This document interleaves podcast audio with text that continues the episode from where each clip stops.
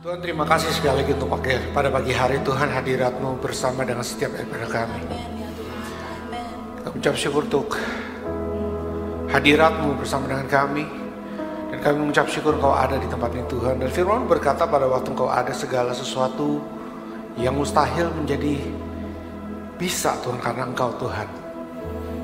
Mereka yang mungkin dalam kehidupan ini tidak bisa melihat satu harapan tapi pada waktu engkau ada mereka bisa menemukan satu harapan yang sakit bisa disembuhkan.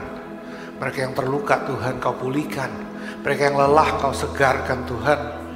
Mereka yang mungkin Tuhan dalam satu kondisi di mana mereka membutuhkan jamahanmu. Kau berikan kekuatan. Kau adalah Allah Tuhan yang begitu baik mengasihi kami Tuhan. Tidak ada seorang pun di antara kami Tuhan. Di hadapanmu menjadi orang-orang yang terbuang. Tapi kami adalah orang-orang yang kau kasihi. Terima kasih sekali lagi Tuhan untuk hari ini Tuhan. Kami berdoa dan percaya Tuhan pada hari ini Tuhan sesuatu terjadi oleh karena Engkau ada bersama dengan kami.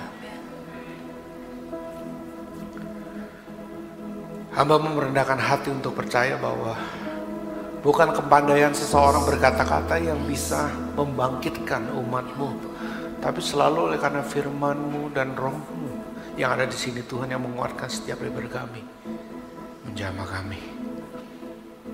Ubah hati kami sesuai dengan firman kehendakmu Tuhan. Terima kasih. Di dalam nama Tuhan Yesus kami berdoa. Amen. Amen.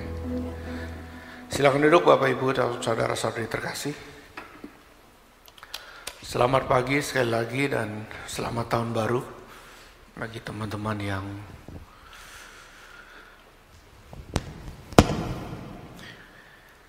Ya, tadi saya mau minta teman-teman tersenyum tapi karena semuanya pakai masker jadi sedikit susah gitu ya.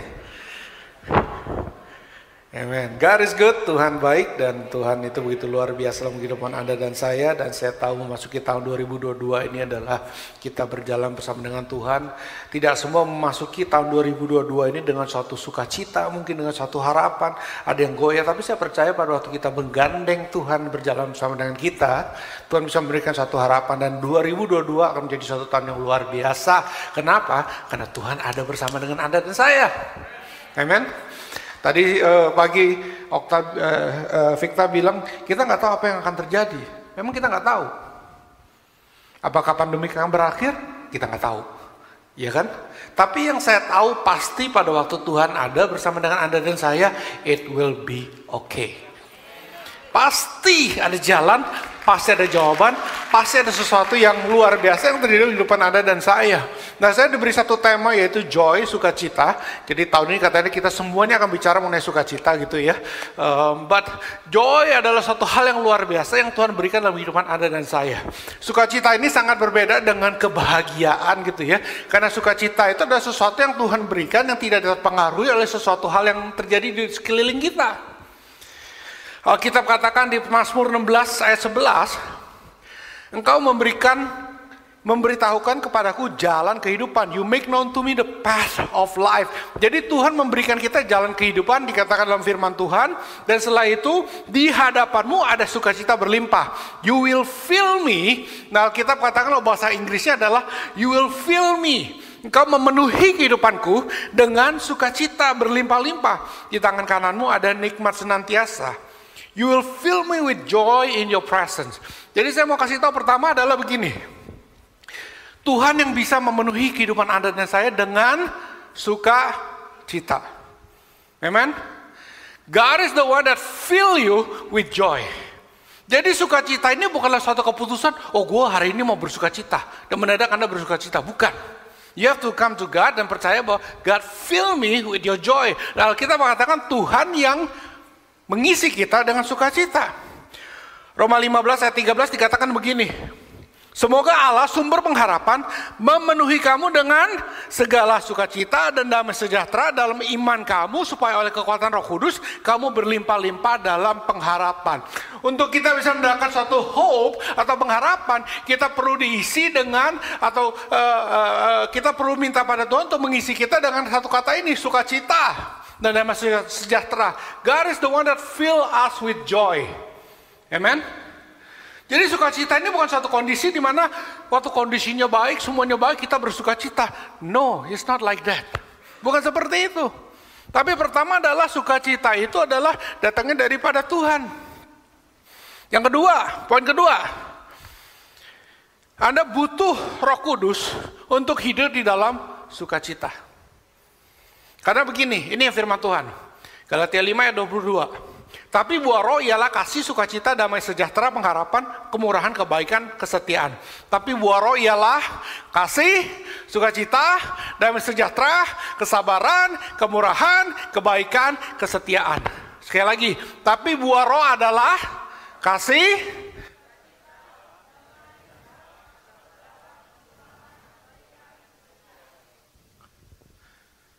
Banyak orang berdoa untuk kesabaran, ya apa enggak? Ya apa enggak? Ya apa enggak? Istri-istri.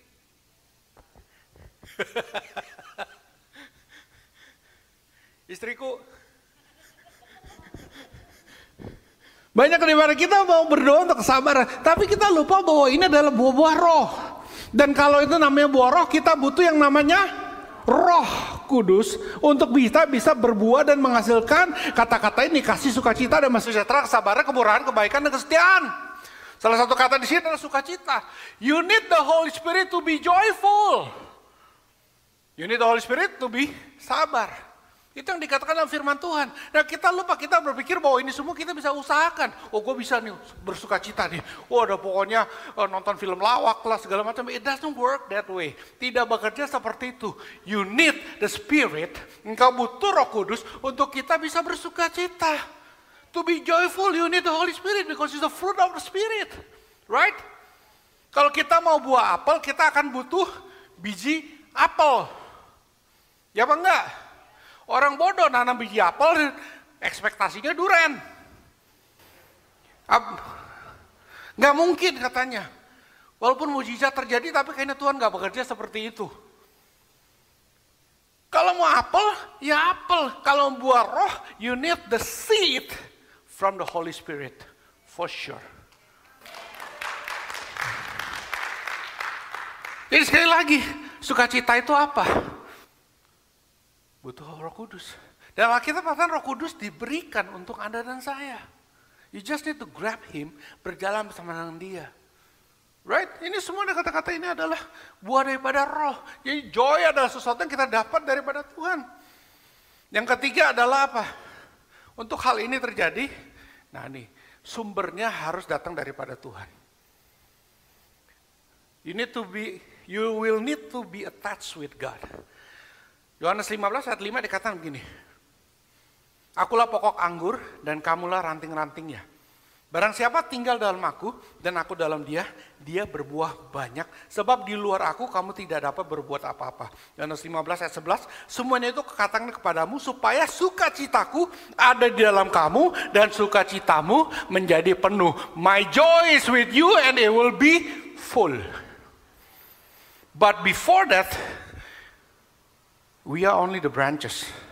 Kita perlu attach kepada pohonnya. Sometimes kita attach pada hal yang sama, salah bahasanya gitu ya. Kadang-kadang kita expect sukacita itu didapat dari, you know, I want the joy in apa pun itu juga lah, misal dalam hubungan dengan anak, dengan dengan keluarga, dengan istri gitu ya uh, saya mau pernikahan saya joyful. Uh, dan terus saya expect dia melakukan sesuatu, dia expect saya melakukan sesuatu, oke okay, make me joyful, you make me joyful, I make you joyful, dan it doesn't work that way. You have to attach to the branch, uh, to, uh, kepada pohonnya.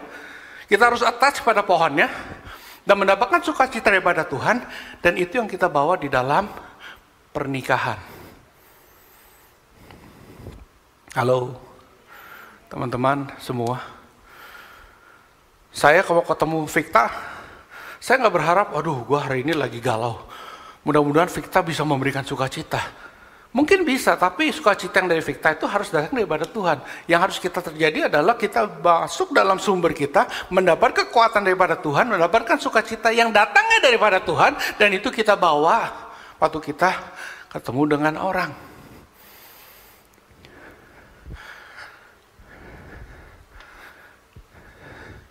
Berapa banyak daripada kita yang mengharapkan orang yang bisa membawa kita bisa bersuka cita.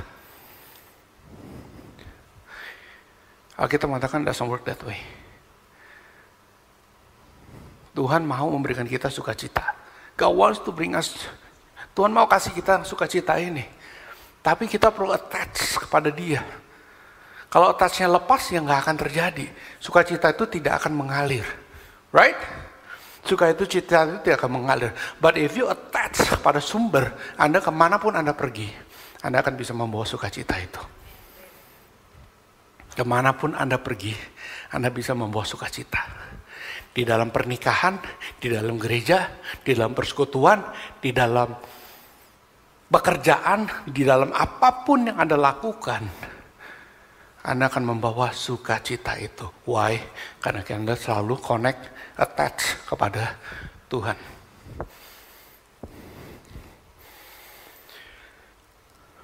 Alkitab katakan begini, 2 Korintus 4, 7 sampai 10.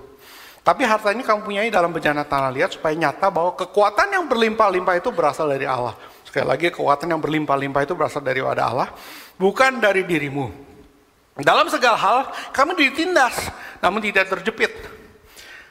Kami habis akal namun tidak putus asa. Kami dianiaya namun tidak ditinggalkan sendirian. Kami dihempaskan namun tidak binasa. Kami senantiasa membawa kematian Yesus dalam tubuh kami. Supaya kehidupan Yesus juga menjadi nyata dalam tubuh kami. Nah ini firman Tuhan mengatakan bahwa mereka tidak mengalami kehidupan yang semuanya tidak ada masalah. Tapi mereka mengalami masalah. Tapi firman Tuhan katakan waktu mereka bersama dengan Tuhan, attached with God, selalu ada harapan.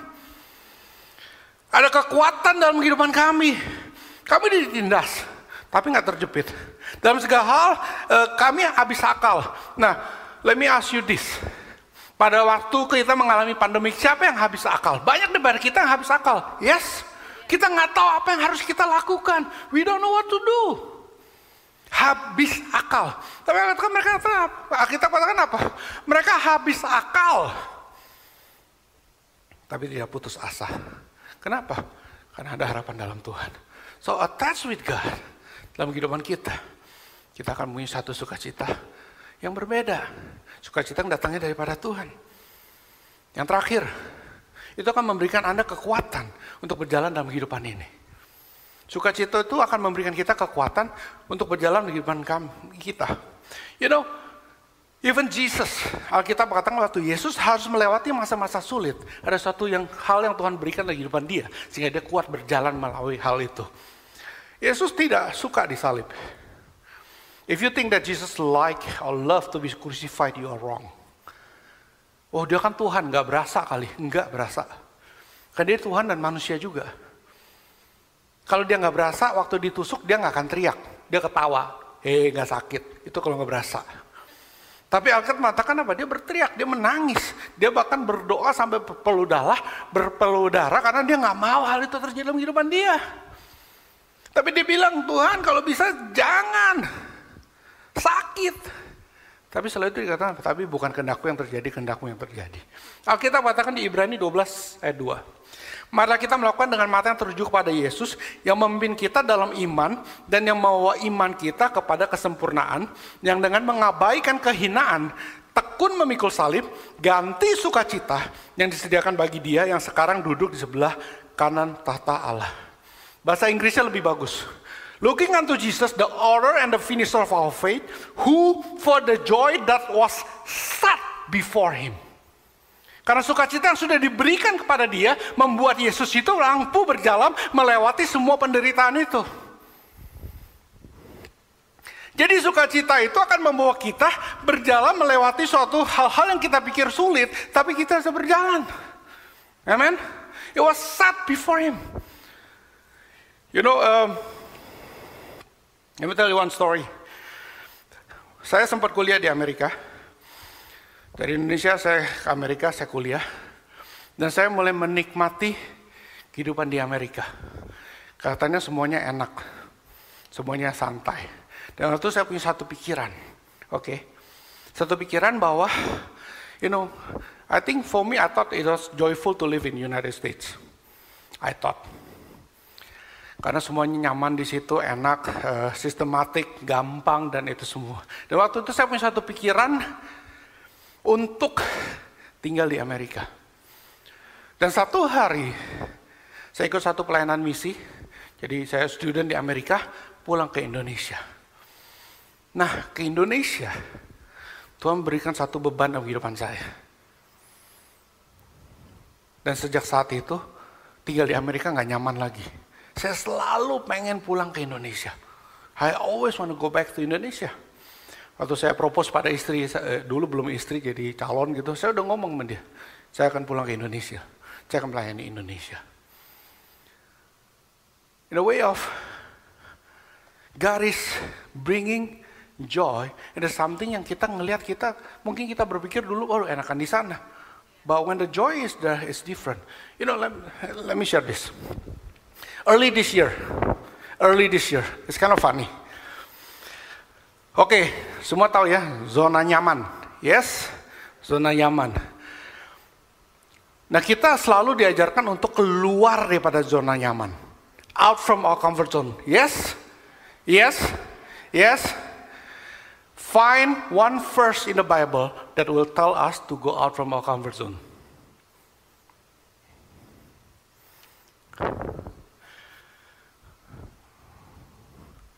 Kalau ada ayat yang mengatakan, ayo keluar dari zona, nggak ada.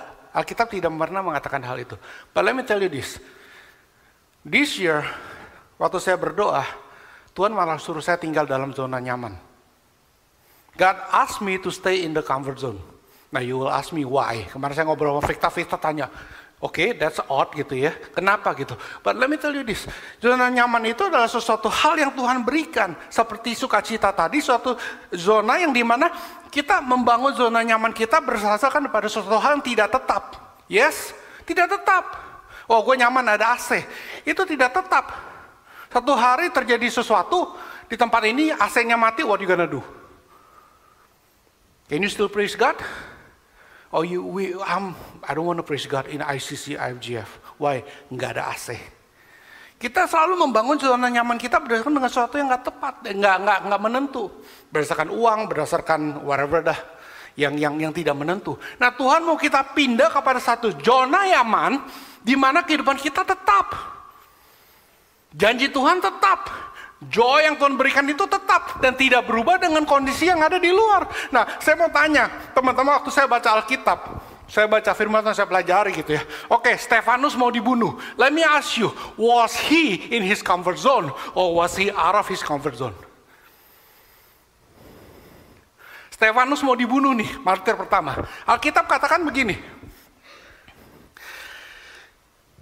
Kisah Rasul 7, 59, 60. Sedang mereka melempari Stefanus berdoa, katanya begini, Ya Tuhan Yesus, terimalah rohku, sampai berlutut, ia bersuruh dengan suara nyaring, Tuhan janganlah tanggungkan dosa ini kepada mereka.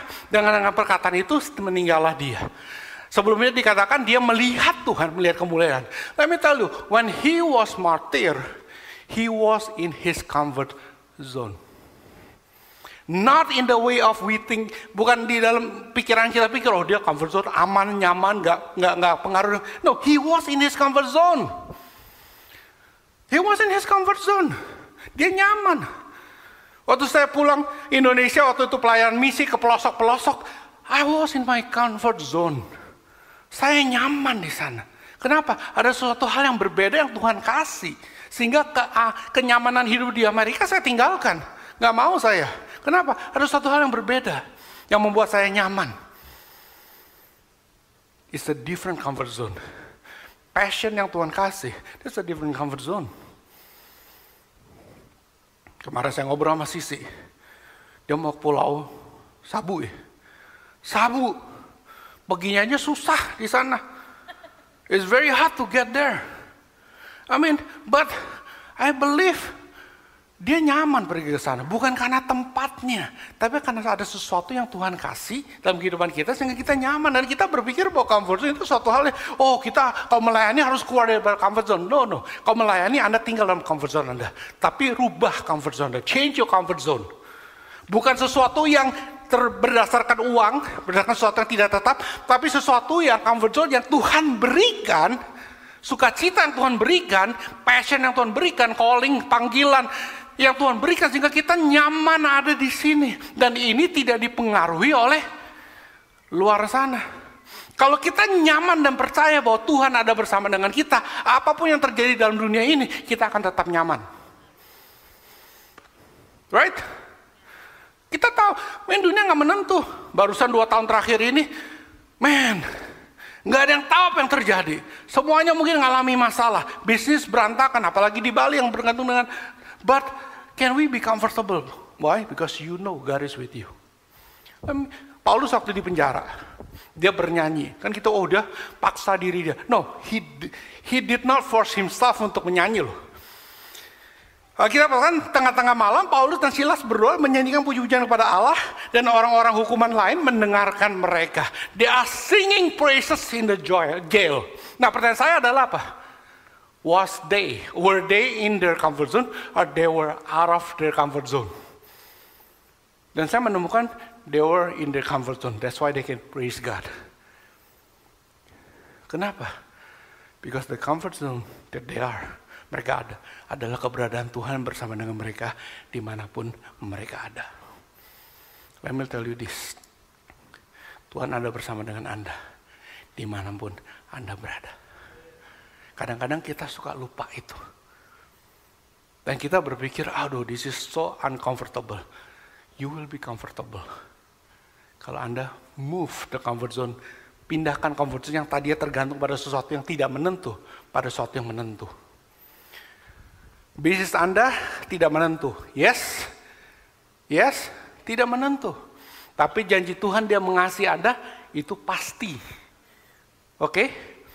Dalam kehidupan Anda, kadang-kadang kita merasa dikasihi, kita merasa tidak dikasih. Ada orang yang kadang-kadang suka sama kita, kadang-kadang dia sayang sama kita, kadang-kadang dia marah sama kita. Yes? Yes? Kalau yang belum tahu, Anda menikah, Anda tahu. Tapi Anda move kepada satu comfort zone di mana Anda tahu apa pun yang terjadi, Tuhan always love you. It doesn't matter how. It doesn't matter what you do, what you did. Pokoknya Tuhan selalu ngasih kamu. Kasihnya tetap. Oke? Okay? We are moving from this comfort zone to this comfort zone yang Tuhan berikan and stay dalam comfort zone itu. This is why God asked me, Tuhan bilang, kamu tinggal dalam comfort zone. Tapi rubah comfort zone kamu. Bukan sesuatu yang tidak kekal, bukan sesuatu yang tetap. Tapi adalah sesuatu yang tetap. Yang datangnya dari Tuhan. And here, you'll find that joy. Di sinilah kamu bisa menemukan sukacita.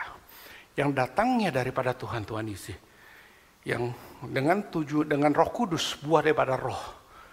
And it will always be there when you attach to God. Dan itu akan membantu kita berjalan dalam kehidupan ini dengan satu sukacita yang penuh. God wants you to be joyful. Tuhan mau Anda dipenuhi dengan sukacita. Apa pun yang kita alami, Tuhan mau Anda hidup dengan sukacita. Dan sukacita Tuhan bukan satu happiness, Sukacita Tuhan bukan suatu mas, oh hidup gue gak ada masalah, I am joyful, bukan itu. Anda akan mengalami masalah yang sama dengan orang-orang yang lain. Pandemik, semuanya punya masalah yang sama. Anda akan mengalami problem yang sama. Kita nggak, kita Anda bisa sakit, Anda bisa itu semua. Tapi yang berbeda adalah apa? Anda tahu bahwa Tuhan ada bersama dengan Anda. Anda tahu akan selalu ada harapan. Anda tahu apa yang terjadi dalam kehidupan Anda. God love you so much. Anda tahu dan Anda bisa comfortable dengan apa yang Tuhan janjikan. Karena janji Tuhan adalah iya dan amin dan tidak akan pernah berubah. And that's what God wants to give you. Dan itu yang Tuhan mau kasih pada Anda dan saya. Hari ini, hampiri Tuhan. Hampiri Tuhan.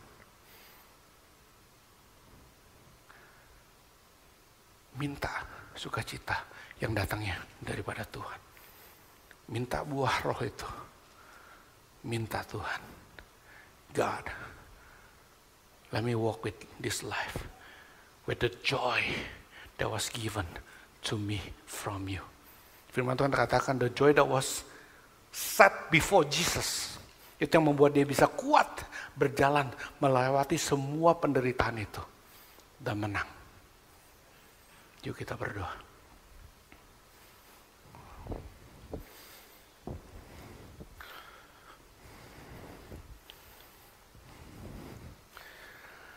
Hari ini Anda mendengarkan firman Tuhan. Janji Tuhan, dia ingin Anda hidup di dalam sukacita. Dan sukacita yang Tuhan berikan adalah penuh. Mungkin dalam kehidupan kita kadang-kadang kita nggak bisa melihat harapan. Mungkin nggak bisa melihat jawaban.